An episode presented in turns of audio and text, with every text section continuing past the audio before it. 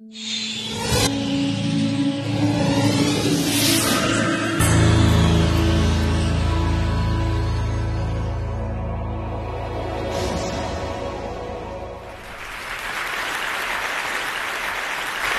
like to tell you about two games of chess.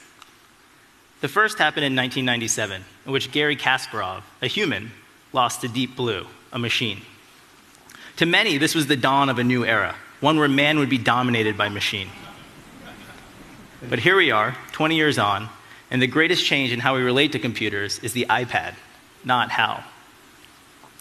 The second game was a freestyle chess tournament in 2005, in which man and machine could enter together as partners rather than adversaries, if they so chose. At first, the results were predictable. Even a supercomputer was beaten by a grandmaster with a relatively weak laptop.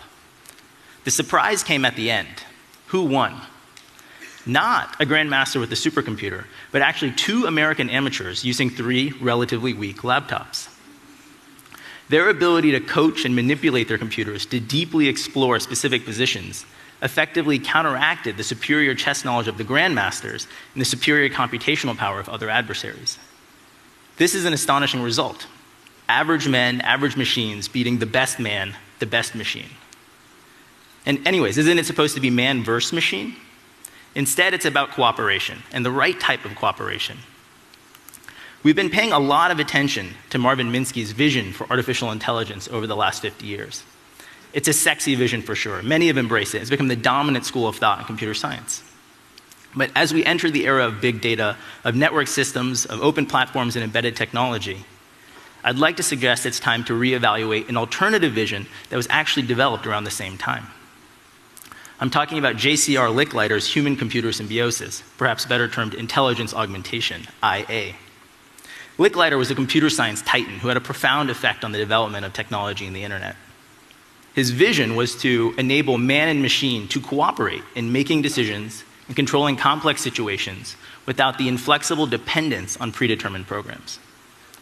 Note that word, cooperate. Licklider encourages us not to take a toaster and make it data from Star Trek, but to take a human and make her more capable.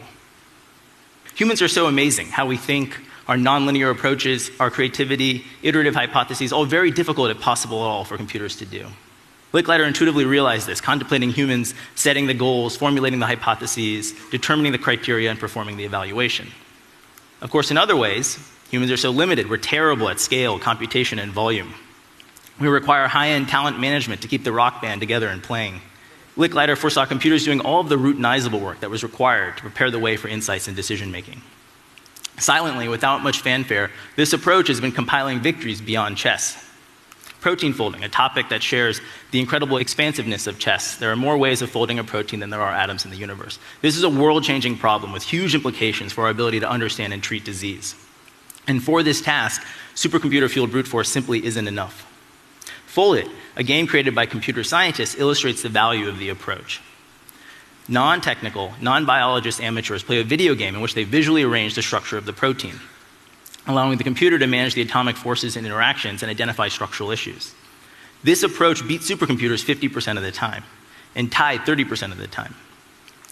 Foldit recently made a notable and major scientific discovery by deciphering the structure of the Mason-Pfizer monkey virus, a protease that had eluded determination for over 10 years, was solved by three players in a matter of days. Perhaps the first major scientific advance to come from playing a video game.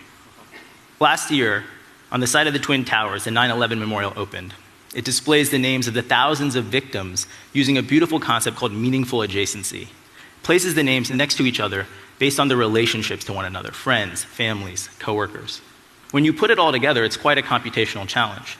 3,500 victims, 1,800 adjacency requests, the importance of the overall physical specifications, and the final aesthetics. When first reported by the media, Full credit for such a feat was given to an algorithm from the New York City design firm Local Projects. The truth is a bit more nuanced.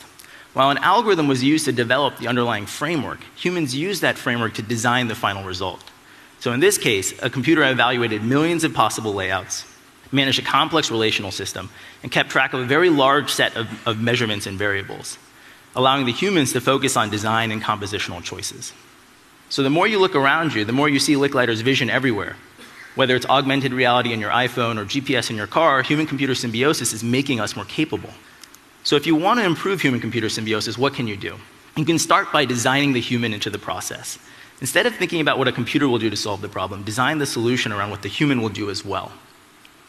When you do this, you'll quickly realize that you spend all of your time on the interface between man and machine, specifically on designing away the friction in the interaction. In fact, this friction is more important than the power of the man or the power of the machine in determining overall capability. That's why two amateurs with a few laptops handily beat a supercomputer and a grandmaster.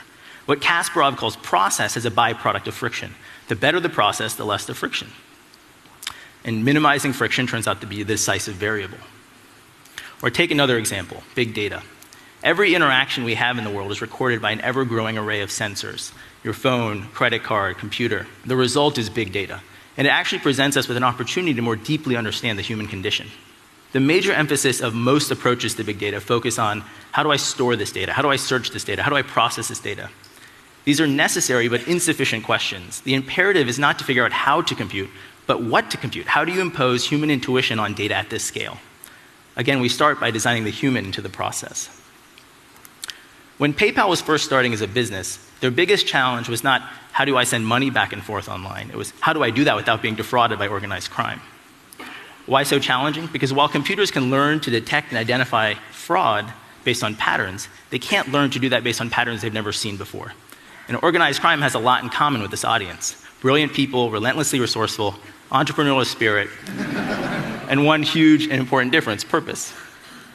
And so while computers alone can catch all but the cleverest fraudsters, catching the cleverest is the difference between success and failure. There's a whole class of problems like this, ones with adaptive adversaries. They rarely, if ever, present with a repeatable pattern that's discernible to computers. Instead, there's some inherent component of innovation or disruption, and increasingly these problems are buried in big data. For example, terrorism. Terrorists are always adapting in minor and major ways to new circumstances. And despite what you might see on TV, these adaptations and the detection of them are fundamentally human. Computers don't detect novel patterns and new behaviors, or humans do. Humans using technology, testing hypotheses, searching for insight by asking machines to do things for them. Osama bin Laden was not caught by artificial intelligence, he was caught by dedicated, resourceful, brilliant people in partnerships with various technologies. As appealing as it might sound, you cannot algorithmically data mine your way to the answer. There is no find terrorist button. And the more data we integrate from a vast variety of sources across a wide variety of data formats from very disparate systems, the less effective data mining can be. Instead, people will have to look at data and search for insight. And as Licklider foresaw long ago, the key to great results here is the right type of cooperation. And as Kasparov realized, that means minimizing friction at the interface. Now, this approach makes possible things like combing through all available data from very different sources identifying key relationships and putting that in one place, something that's been nearly impossible to do before. To some, this has terrifying privacy and civil liberties implications. To others, it foretells of an era of greater privacy and civil liberties protections. But privacy and civil liberties are of fundamental importance that must be acknowledged, and they can't be swept aside even with the best of intents. So let's explore through a couple of examples the impact that technologies built to drive human computer symbiosis have had in recent time. In October 2007, US and coalition forces raided an Al Qaeda safe house in the city of Sinjar on the Syrian border of Iraq. They found a treasure trove of documents, 700 biographical sketches of foreign fighters. These foreign fighters had left their families in the Gulf, the Levant, and North Africa to join Al Qaeda in Iraq. These records were human resource forms. The foreign fighters filled them out as they joined the organization. It turns out that Al Qaeda, too, is not without its bureaucracy. They answered questions like Who recruited you? What's your hometown? What occupation do you seek? In that last question, a surprising insight was revealed. The vast majority of foreign fighters were seeking to become suicide bombers for martyrdom. Hugely important since between 2003 and 2007, Iraq had 1,382 suicide bombings, a major source of instability. Analyzing this data was hard. The originals were sheets of paper in Arabic that had to be scanned and translated. The friction in the process did not allow for meaningful results in an operational time frame using humans, PDFs, and tenacity alone. The researchers had to lever up their human minds with technology to dive deeper, to explore non obvious hypotheses. And in fact, insights emerged. 20% of the foreign fighters were from Libya, 50% of those from a single town in Libya. Hugely important since prior statistics put that figure at 3%. It also helped to hone in on a figure of rising importance in Al Qaeda, Abu Yahya al Libi, a senior cleric in the Libyan Islamic Fighting Group. In March of 2007, he gave a speech after which there was a surge in participation amongst Libyan foreign fighters. Perhaps most clever of all, though, and least obvious, by flipping the data on its head, the researchers were able to deeply explore the coordination networks in Syria that were ultimately responsible for receiving and transporting the foreign fighters to the border. These were networks of mercenaries, not ideologues, who were in the coordination business for profit. For example, they charged Saudi foreign fighters substantially more than Libyans, money that would have otherwise gone to Al Qaeda. Perhaps the adversary would disrupt their own network if they knew they were cheating would be jihadists. In January 2010, a devastating 7.0 earthquake struck Haiti. Third deadliest earthquake of all time, left 1 million people, 10% of the population, homeless. One seemingly small aspect of the overall relief effort became increasingly important as the delivery of food and water started rolling. January and February are the dry months in Haiti, yet many of the camps had developed standing water. The only institution with detailed knowledge of Haiti's floodplains had been leveled in the earthquake, leadership inside. So the question is which camps are at risk? How many people are in these camps? What's the timeline for flooding? And given very limited resources infrastructure, how do we prioritize the relocation? The data was incredibly disparate. The US Army had detailed knowledge for only a small section of the country. There was data online from a 2006 environmental risk conference. Other geospatial data, none of it integrated. The human goal here was to identify camps for relocation based on priority need. The computer had to integrate a vast amount of geospatial information, social media data, and relief organization information to answer this question. By implementing a superior process, what was otherwise a task for 40 people over three months became a simple job for three people in 40 hours. All victories for human computer symbiosis. We're more than 50 years into Licklider's vision for the future, and the data suggests that we should be quite excited about tackling this century's hardest problems man and machine in cooperation together. Thank you.